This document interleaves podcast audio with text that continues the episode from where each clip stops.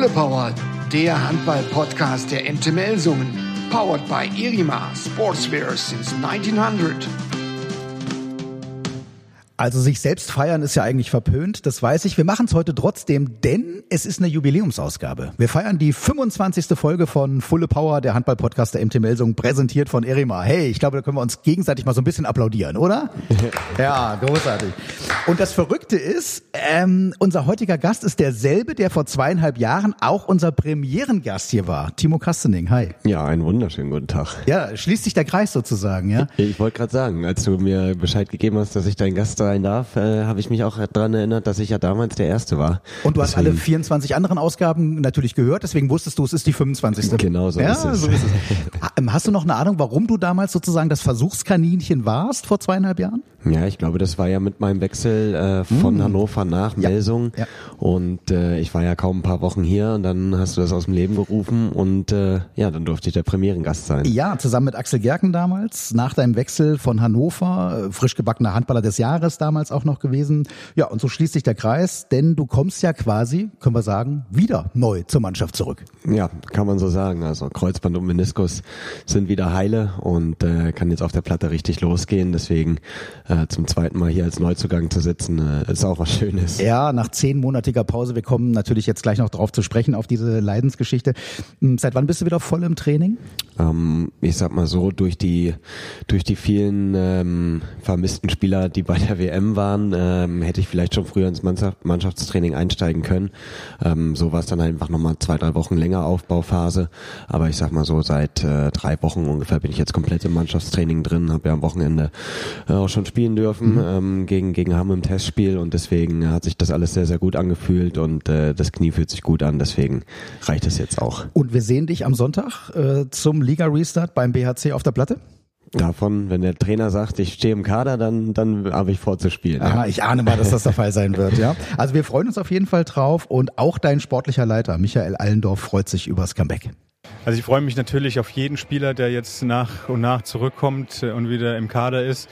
Aber natürlich freuen wir uns auf äh, Timo ganz besonders. Er war extrem lange Zeit raus und hat aber hart an seinem, an seinem Comeback gearbeitet. Und ich freue mich einfach, wenn er wieder im Training und äh, bei den Spielen auf der Platte stehen kann. Und ich glaube, wir werden auf jeden Fall in naher Zukunft viel Freude mit ihm, viel Freude mit ihm haben. Ja, ganz sicher, bin ich mir sicher, wie vor deinem Kreuzbandriss ja auch schon. Hm, Bevor wir auf die Verletzungszeit mal eingehen, was macht's jetzt so emotional mit dir, wenn du daran denkst, komm nach zehn Monaten endlich wieder zurück sein, äh, zurück sein, auf der Platte mit der Mannschaft wieder äh, spielen zu können? Ist das so ein bisschen wie das zweite Mal Sex im Leben? Ich gehe davon aus. Ja? ja, wenn ich so drüber nachdenke. Definitiv. Ähm, wie du auch schon angesprochen, angesprochen hast, über zehn Monate ist eine lange Zeit. Ähm, und mir ist auch während der zehn Monate erstmal aufgefallen, was mir alles am Handball liegt. Ähm, nicht nur, nicht nur das Sportliche, sondern alles, was dazugehört. Ähm, dementsprechend äh, bin ich sehr, sehr glücklich und freue mich riesig darauf, endlich wieder loslegen zu können. Ja, und weißt du, nicht nur Michael Allendorf und du äh, freuen sich darüber, sondern natürlich auch der Trainer, Roberto Garcia Parondo. It's one more player for the team, so that's always important. And, and I think like uh, Timo is also one one player that is important for the team. Uh, for he is making really good atmosphere. Everybody like him, and and I think uh, it's gonna help us to that he is back. It was a long time without him, and just wishing him. Uh, to, to come back even stronger than he was before. Also ich glaube, ihr habt ihn alle verstanden. Es ist ganz interessant. Er ist erstmal rein pragmatisch, ne? So ein typischer Trainer, der sagt, du hast halt ein Spieler, der äh, zurückkommt, ja, also ein weiterer weiterer Spieler, ähm, sagt dann aber natürlich noch was zu deiner ähm, Bedeutung für das Team. Ähm, jeder kommt klar mit dir. Du bist wichtig für die für die für das Mannschaftsgefüge in der Kabine. Ähm, da freut sich natürlich, dass du dass du zurückkommst. Aber der Beginn ist ja interessant. Du bist im Grunde genommen erstmal nur ein Spieler. Ja, natürlich, wie, wie jeder von uns. Also Ist am das so? Ende Ja? muss jeder Spieler, sage ich immer, ähm, es ist ja egal, ob es hier ist oder auch in anderen Vereinen, äh, jeder Spieler ist da aus einem bestimmten Grund, um seine Rolle für die Mannschaft zu erfüllen und äh, das ist ja egal, ob du jetzt auf Rückraum links oder rechts außen spielst äh, oder im Tor oder in der Abwehr. Äh, du wurdest aus einem bestimmten Grund geholt und zwar um deine Rolle für den Verein zu fügen, um den bestmöglichsten Job zu machen. Und äh, dafür bin ich ja hergekommen und äh, deswegen äh, wird es Zeit, dass ich die Rolle auch wieder ausführen kann. Okay, aber du könntest natürlich auch sagen, hey komm, du bist äh, nicht irgendeiner, ja, du bist einer der Stars dieser Mannschaft. Ich habe schon gesagt, du bist damals als Handballer des Jahres hier zur MT gekommen, äh, Top-Torjäger gewesen, ähm, dann auch hier bei der äh, MT, stehst auf deiner Position auf rechts außen mit zwei Youngstern äh, zusammen auf dieser Position und jetzt aber vom Trainer zu hören, naja, eigentlich ist er nur einer von dreien jetzt erstmal auf der Position. Na, was ja auch richtig ist, weil mhm. ich ja auch sage, egal ob ich es jetzt bin oder Fuxi, der jüngste von uns dreien, ähm, jeder Spieler kratzt irgendwo und möchte seine Chance bekommen und das ist ein gutes Zeichen vom Trainer, wenn eben nicht diese Klassifizierung stattfindet, sondern jeden Spieler als Einzelnen so sieht, dass er dieselben Chancen hat, auf der Platte zu spielen. Und äh, wenn ich mir das so rückblickend einmal angucke, was, was äh, Dimi und Fuxi auch für einen Job gemacht haben, ist es eben nicht so, dass du herkommst und sagst, so, ich bin da, ich spiele 60 Minuten, jedes Spiel und los geht's. Dafür ist es ein Mannschaftssport, dafür haben beide wirklich einen super Job gemacht. Ähm, auch muss ich wirklich lobend erwähnen, ähm, häufig ist es so, als junger Spieler hast du so eine Hochphase am Anfang, wenn du anfängst zu spielen, dann stellen sich die Torhüter auf deine Wurfbilder ein, dann hast du mal so eine Downphase und ich habe bei beiden, finde ich, beobachten können, dass sie wirklich so ja recht recht gut äh, mitgewachsen sind, dass diese Downphasen bislang ausgeblieben sind und dafür habe ich riesengroßen Respekt. Absolut. Und ich, das darf ich auch mal sagen, was ich äh, mega finde, wie ihr wertschätzend untereinander auch seid. Ja, also wir haben das in den Podcasts zum Beispiel mit Dimi äh, hier auch äh, gesehen, der äh, gesagt hat, ich, ganz ehrlich, wenn Timo zurückkommt, weiß ich natürlich, dass es für, für ihn, also für, für Dimi schwieriger wird. Äh, Julian, der dann quasi Dimi wiederum gefeiert hat, als Vorbild äh, den Sprung aus der Jugend in so ein Profiteam geschafft zu haben und eben dich noch als größtes Vorbild auf dieser Position gesehen zu haben. Also ihr, ihr seid sehr wertschätzend. Wir haben auch O-Töne von dir ja bekommen zu Demi und zu Julian. Also das, was du eben schon gesagt hast, du kannst das natürlich auch wertschätzen, was die beiden jetzt geleistet haben. Sie haben dich prima vertreten. Wir kommen da aber noch ähm, drauf zu sprechen. Schauen wir erstmal so ein bisschen auf die Chronologie deiner ähm, Verletzung gehen wir mal zurück. Das war im April letzten Jahres ähm, eine Trainingsverletzung. Du hast damals, glaube ich, gesagt, das ist eigentlich ein Spielzug gewesen, den du wahrscheinlich schon tausende Male gespielt hast. Ich hoffe, die Frage ist jetzt nicht zu dumm. Hast du sofort gemerkt, ähm, dass es ein Kreuz, Kreuzbandriss äh, ist? Oder war dir sofort klar, okay, komm, das ist jetzt hier keine Bänderdehnung oder kein, kein, keine Zerrung oder dergleichen?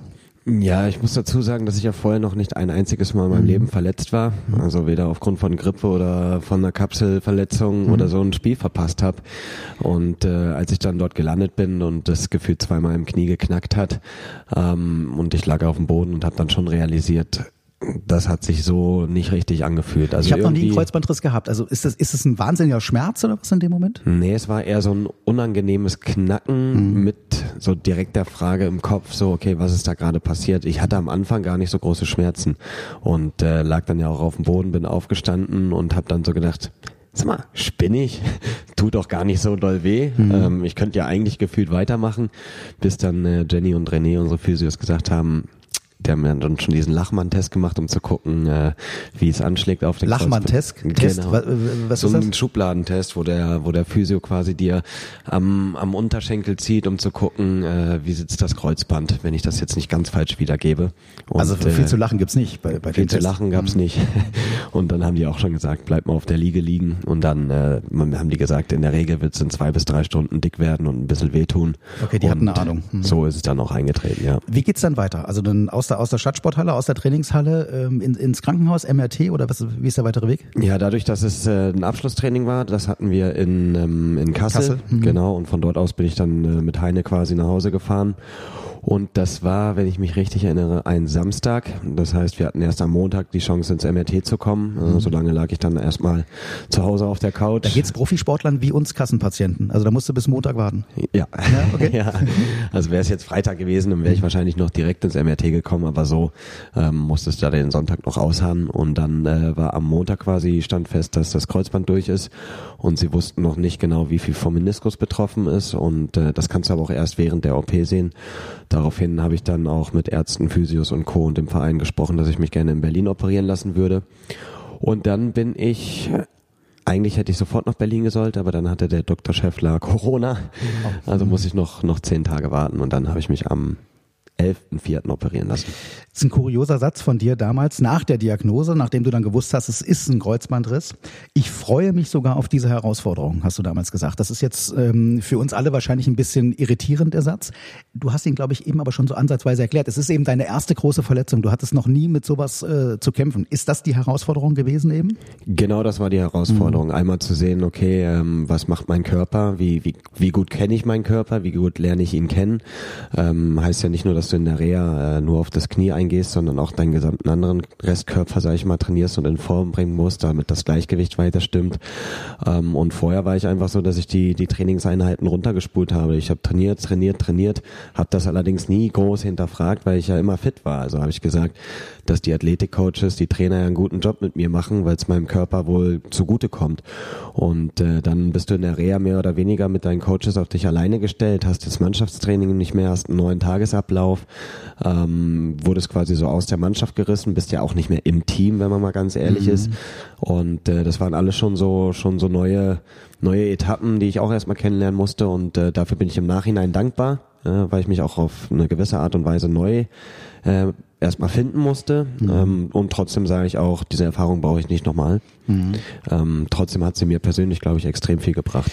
Also Herausforderung gemeistert sozusagen. Ähm, wie sah dieser Tagesablauf aber dann aus? Du hast gesagt, das sind ganz andere. Bist ja nicht mehr Teil des Teams gewesen? Genau, also die ersten sechs Wochen nach der OP habe ich in, in Berlin verbracht, weil ich mich dort auch operieren lassen und dann war ich sechs Wochen im Reathletikum, habe ich im Hotel gewohnt und bin jeden Tag rüber zur Reha gegangen. Ähm, da war ich dann eigentlich den ganzen Tag, ähm, hast du mal kurz Mittag gegessen und danach ging es weiter. Mhm. Danach war ich wieder in Kassel und. Aber was macht man denn dann während der Reha? Wir reden, also du hast gesagt, sechs Wochen nach der OP äh, was kann man da schon machen? Dann genau, körperlich? also körperlich kannst du noch nicht so viel machen. Mhm. Natürlich kannst du Oberkörpertraining und das rechte Knie trainieren. Mhm. Äh, links haben wir so das gemacht, was was im Rahmen war. Also du darfst es natürlich nicht am Anfang direkt überlasten, äh, aber du kannst schon so Stabi-Geschichten, Lymphe, ein bisschen Elektrotherapie und so weiter und so fort. Das, was du fürs Knie halt machen kannst.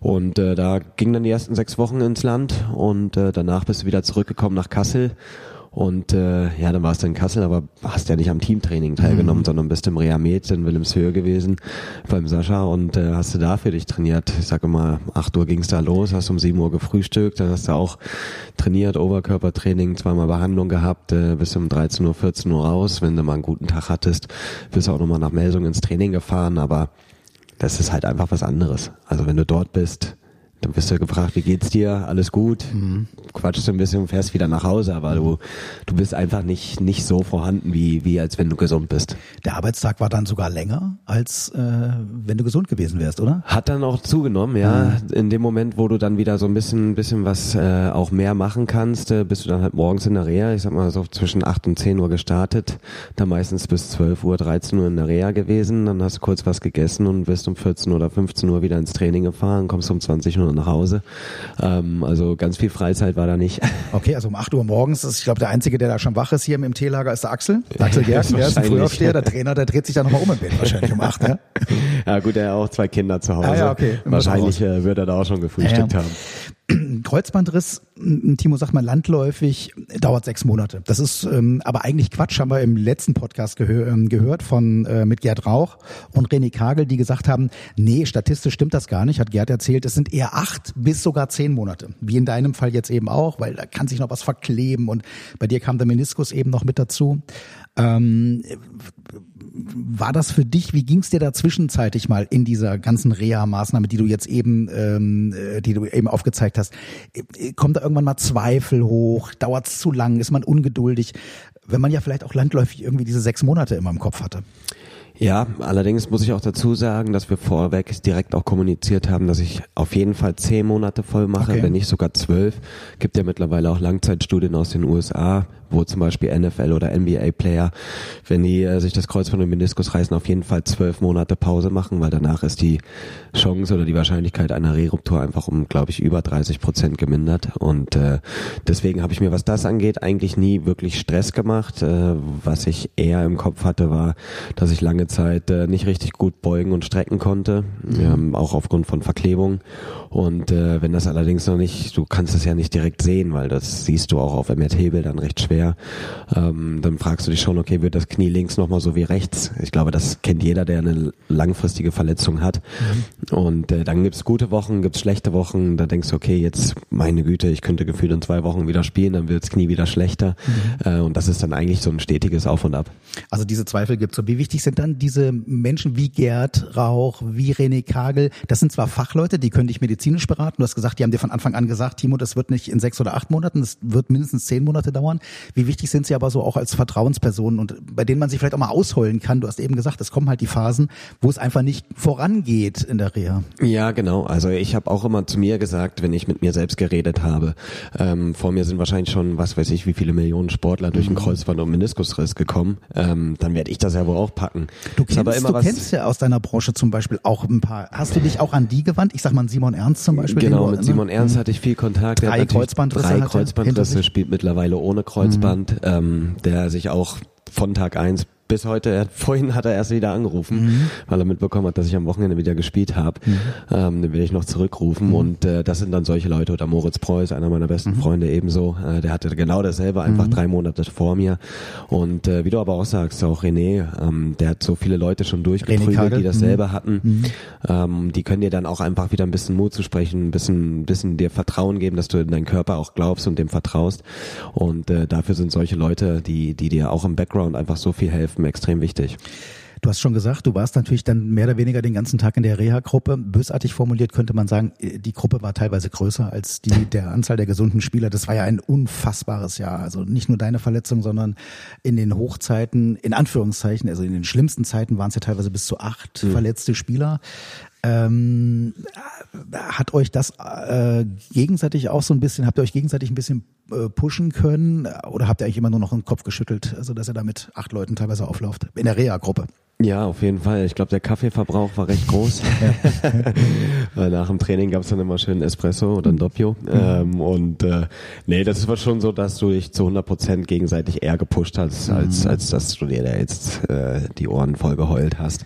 Ähm, es tut gut, mit Leuten zu trainieren, die dasselbe haben oder, oder zumindest auch Sportler sind. Ich habe es auch in, in Regensburg in der Reha oder in Berlin kennengelernt. Wenn du mit Gleichgesinnten trainierst, äh, so dasselbe Schicksal teilst, dann mhm. fällt dir das Training auch leichter, als wenn du da alleine für dich trainierst trainieren musst. Und äh, dementsprechend war das für, für unsere Reha-Gruppe, sage ich mal, tat es auch gut, weil es waren einige Spieler, wie wenn ich zum Beispiel an André denke, Gomes oder mhm an äh, Rogerio, den ich ja auch erst in der Reha kennengelernt mhm. habe, mit dem ich ja noch gar nicht zusammengespielt habe. Du lernst dich natürlich auch besser kennen, weil du, wenn du mit ihm alleine trainierst, da sind nicht noch 20 Leute um dich herum, sondern mhm. du lernst die Leute auch besser kennen und äh, was das angeht, äh, gibt es auch gute Erinnerungen. Mhm. Also okay, für euch als Reha-Gruppe war es gut, für Roberto war es natürlich eine Katastrophe als Trainer, äh, weil der wie gesagt teilweise weniger Spieler im Training hatte als ihr ähm, in, in der Reha-Abteilung. Wir hören jetzt Roberto nochmal mm, und ich versuche ihn jetzt dann doch mal so ein bisschen auf deine ähm, Position ähm, festzulegen und er sagt noch mal ein bisschen was zu deiner Bedeutung fürs Team nach deinem Comeback. But he's only one player. So you said before you have no first, second, or third yeah, player. Yeah, that's it. We have uh, when Timo is now back, uh, we have three right wings for that position, and for me as a coach, that's the most important. So uh, it's difficult to choose one or two to play usually, but but it's it's a pleasure to be in that situation it's not the only comebacker. Uh, so there are many comebackers uh, on February. So it's like a new team for you, yeah. Yeah, I hope like uh, to be able to to have the most of the players. Sure that uh, always will be one player with small problems, but uh, the year 2022 was horrible for us with the injured players. And I hope that this 2023 will be totally different and to be able to have the full squad. Also, ähm, Er sagt nochmal, er bleibt dabei, er hat keinen ersten, zweiten, dritten Spieler. Wenn wir jetzt auf deine Position schauen, also ähm, ihr seid eben zu dritt äh, mit Julian Fuchs, mit Dimitri Ignatov und dir. Ähm, und er sagt aber, das ist natürlich jetzt erstmal äh, löblich und ein gutes, ein, ein Pleasure, also ein Vergnügen für ihn, dass er euch alle drei wieder auf der Position hat. Äh, und er sagt, komm, das Jahr 2022 war einfach das Jahr der Dauerverletzten, der vielen Verletzten und er hofft eben 2023 darauf, dass jetzt alles besser wird und dass es eben ein Jahr wird, wo er den kompletten Kader äh, zur Verfügung hat. Heißt aber wirklich für dich, du musst jetzt von Anfang an um deinen Stammplatz erstmal kämpfen. Äh, ist, ist, ist, ist dir das bewusst? Ja, das ist mir bewusst. Mhm. Also ich sag mal so, so ein Stammplatz fällt ja auch nicht vom Himmel und äh, ich glaube natürlich an meine Stärke und wenn ich an meine alte Form knüpfe, äh, rechne ich mir schon aus, äh, sehr, sehr viel Spielzeit zu sammeln. Äh, aber wie wir es vorhin auch angesprochen haben, erstens fällt das nicht vom Himmel, zweitens muss ich meine alte Form erreichen, äh, drittens haben wir zwei wirklich sehr gute Rechtsaußen noch dazu. Ähm, mein Anspruch ist es natürlich, zu spielen, zu spielen, zu spielen, sich wieder für die Nationalmannschaft zu empfehlen und da den Fuß reinzubekommen und in Melsung eine prägende Rolle zu spielen. Ähm, alles andere wäre gelogen. Ähm, und dann sage ich aber trotzdem, ist es möglich, ähm, dass, dass am Ende vielleicht alle, alle zufrieden aus so einer Saison rausgehen. Was sagt dein Bauchgefühl? Ähm, wer beginnt am Sonntag beim BHC auf Rechtsaußen? Kann ich ehrlich gesagt mhm. gar nicht einschätzen. Okay. ja, also ich lasse mich überraschen. Okay. Also da bin ich aber auch noch ganz entspannt. Okay, wir lassen uns auch überraschen. Jetzt darfst du dich dennoch auf ja noch wohltuendere Worte von Michael Allendorf freuen, der auch deine Rolle im Team so ein bisschen charakterisiert. Seine sportlichen Qualitäten sind ja unbestritten. Ähm, wie wichtig ist er aber auch so für das Gefüge in der Mannschaft? Ist er auch, glaube ich, ein, äh, ein wichtiger Stimmungsfaktor auch in der Kabine? Ja, Timo ist jetzt kein ganz junges Talent mehr. Er gehört jetzt auch schon zu den erfahrenen Spielern. Und ähm, die Jungs, die wir aktuell haben auf rechts aus, die machen ihre Sache super. Aber ähm, natürlich tut es uns enorm gut, wenn wir wieder mal einen Spieler auch auf der Position mit größerer Erfahrung dabei haben. Und Timo ist wichtig für die Stimmung, äh, für das ganze, ganze Mannschaftsgefüge und deshalb bin ich sehr, sehr froh, dass er wieder dabei sein kann. Ja, gut zusammengefasst. Ich hoffe doch. Müssten wir die Mannschaft fragen. Na, bin ich mir, bin ich mir ganz, ganz sicher. Bin ich mir ganz, ganz sicher. Also ähm, ich würde sagen, damit machen wir auch einen Haken dran hinter deine Leidenszeit, freuen uns jetzt nur noch aufs Comeback, nutzen die Zeit aber noch für das hier. Zugespitzt, ja oder nein? Genau, also ich nenne dir so ein paar Stichworte oder Auswahlmöglichkeiten und du setzt einfach fort. Und natürlich müssen wir uns jetzt auch, du hast das Thema eben schon angesprochen, Nationalmannschaft, auch nochmal mit der Nationalmannschaft ähm, befassen, mit der abgelaufenen WM. Erster Punkt, dass die Dänen Weltmeister geworden sind. War absolut keine Überraschung. Ja, okay. Also auch hochverdient, glaube ich. Ne? Hochverdient. Ne? Ich glaube, sie haben den besten Handball gespielt. Ja. Ähm, du warst zwar jetzt nicht aktiv live auf der Platte bei der WM dabei, leider, warst aber trotzdem ähm, im Umfeld der WM aktiv, hast ähm, äh, live mit Carsten Pitschika und Stefan Kretschmer kommentiert. War auch interessant? Ja, war auch mal eine absolut neue Erfahrung, hat echt viel Spaß gemacht. Mhm. Ähm, ist natürlich schon so, dass du als Spieler äh, nochmal eine andere Sicht auf die Spieler hast, die auf der Platte stehen. Deswegen musste man sich manchmal auch zusammenreißen.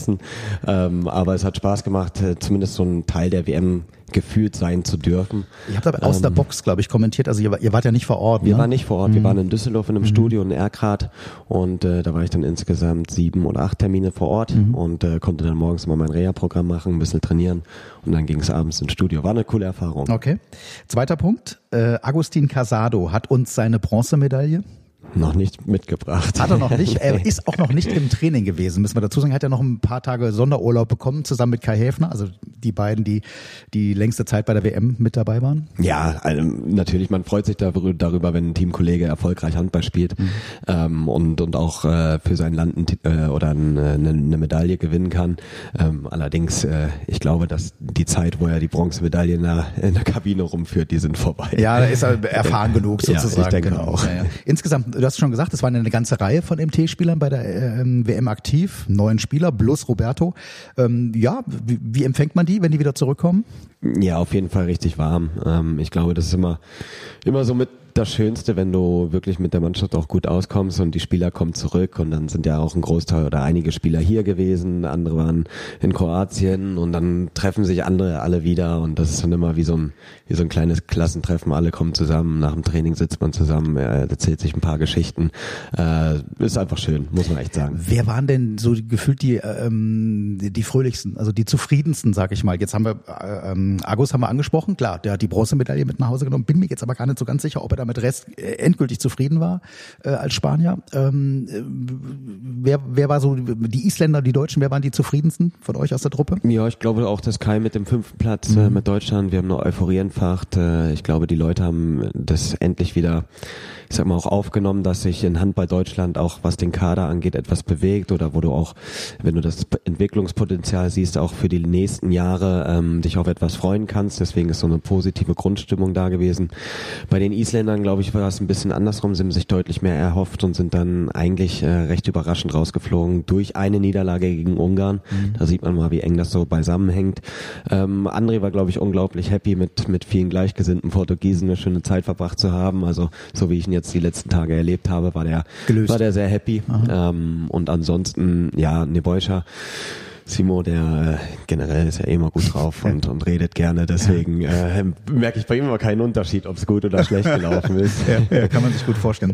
Wir haben schon ansatzweise über den dritten Punkt ähm, gesprochen, das wäre nämlich das Auftreten der deutschen Mannschaft bei der WM. Du hast eben schon angedeutet, äh, positives Fazit gezogen. Hm, ganz angekommen in der Weltspitze, vielleicht noch nicht mit Platz fünf, aber immerhin äh, wieder unter die ersten acht, also in die erweiterte Weltspitze.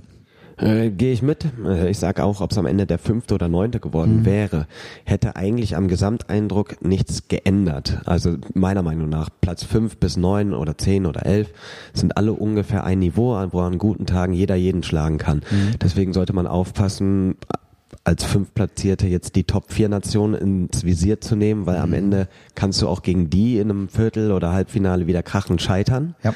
Du hast aber trotzdem gesehen, wir, wir sind nicht so weit weg. Mhm. Und äh, mit einem Platz 5 zu sagen, wir greifen die großen vier an, sollte mhm. man mit vorsichtig sein, weil das ist war ein Sprung, ne? Turnier. Ne? Ja, genau. Mhm. Und diese Nationen zeigen das über Jahre mhm. momentan, dass sie jedes Jahr immer wieder um die Medaillen spielen. Deswegen sollte man uns da auch vielleicht ein bisschen Zeit geben, aber wir wissen alle, okay, Heim-EM steht an, äh, da spielst du nicht, um am Ende fröhlich den achten Platz nach Hause zu gehen. Also perfekte so Überleitung, sein. Perfekte Überleitung, weil das ist der nächste Punkt für die EM 2024 im eigenen Land, hoffe ich hoffe ich, dass wir ein richtig berauschendes Turnier spielen können, um Deutschland handballmäßig noch mehr zu begeistern.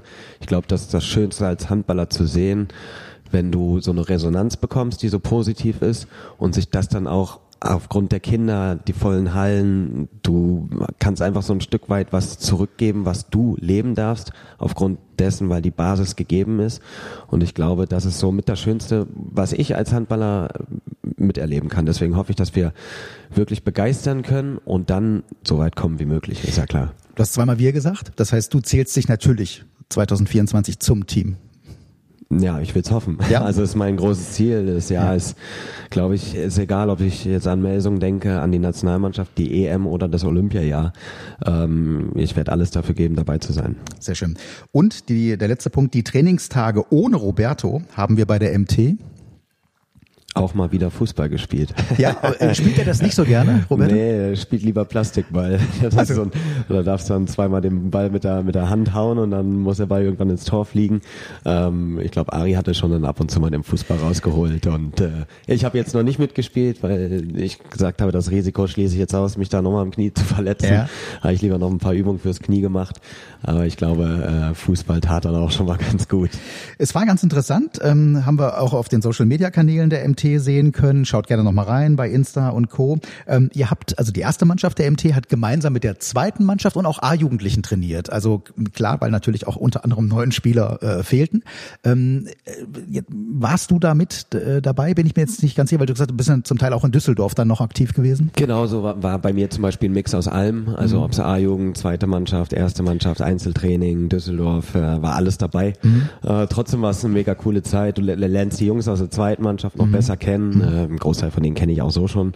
Ähm, aber es ist einfach nochmal was anderes, wenn du nach dem Training nochmal mit denen zusammensitzt und dann gibt's noch einen schönen mit Igel und dann bleibst du auch nochmal eine Stunde in der Kabine sitzen. Ja, und auch gerade für die A-Jugendlichen ist das natürlich was Großartiges, ne? Dann äh, auch mit der mit der Bundesliga-Truppe äh, trainieren zu können. Richtig. Also ich glaube, da können alle Seiten einfach so von partizipieren und äh, ich glaube, das macht's dann am Ende auch im Handball, egal ob's A-Jugend, zweite Mannschaft oder erste Liga ist, macht's auch aus. Ja, das ist die Zukunft der MT. Äh, letzte Frage von mir heute. Was geht noch für die MT in dieser Saison? Ich glaube, dass wir mit 20 zu 16 Punkten und äh, einigen Spielen, die nicht hätten sein müssen, wo wir Punkte abgegeben haben, ähm, trotzdem auf Platz 6 stehen und mit, mit Blickfeld nach oben, ähm, dass du, wenn du das schaffst, deine Leistung konstanter zu zeigen oder den nächsten Entwicklungsschritt machst, ich glaube, unter Roberto haben wir uns schon ein Stück weit stabilisiert, ohne brilliert zu haben. Und ich glaube, es geht jetzt nicht darum zu brillieren, sondern einfach, dass die Mannschaft sich weiterfindet, weiter miteinander erarbeitet, sich weiterentwickelt, äh, glaube ich, auch ohne diesen fantastischen Handball zu spielen, den wir, finde ich, noch nicht erwarten können. Dafür spielen wir noch nicht gut genug ähm, aber so einen nächsten Entwick Entwicklungsschritt machst, wonach, wonach wir alle lechzen, so eine gewisse Konstanz. Und ich glaube, dass wir nach dem Halbjahr gesehen haben, dass, äh, wenn ich gerade auch an die Spiele gegen, gegen angeblich Schwächere denke, dass wir von denen deutlich weniger als in der Vergangenheit aus der Hand gegeben haben. Und äh, das ist so ein Entwicklungsschritt, der mich schon mal positiv werden lässt.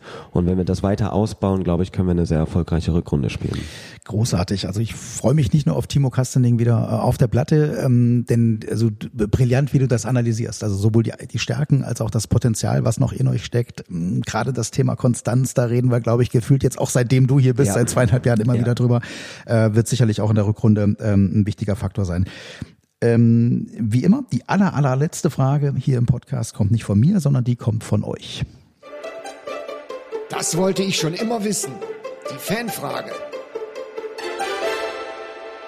Hallo, ich bin die Nadja und meine Frage wäre, wie kommt man eigentlich dazu, dass man Handballspieler werden möchte? Ja, also warum hast du nie was Gescheites gelernt? ja, äh, wobei Bankkaufmann bin ich ja. ja. Ist das jetzt gescheit oder nicht? Muss gerade überlegen.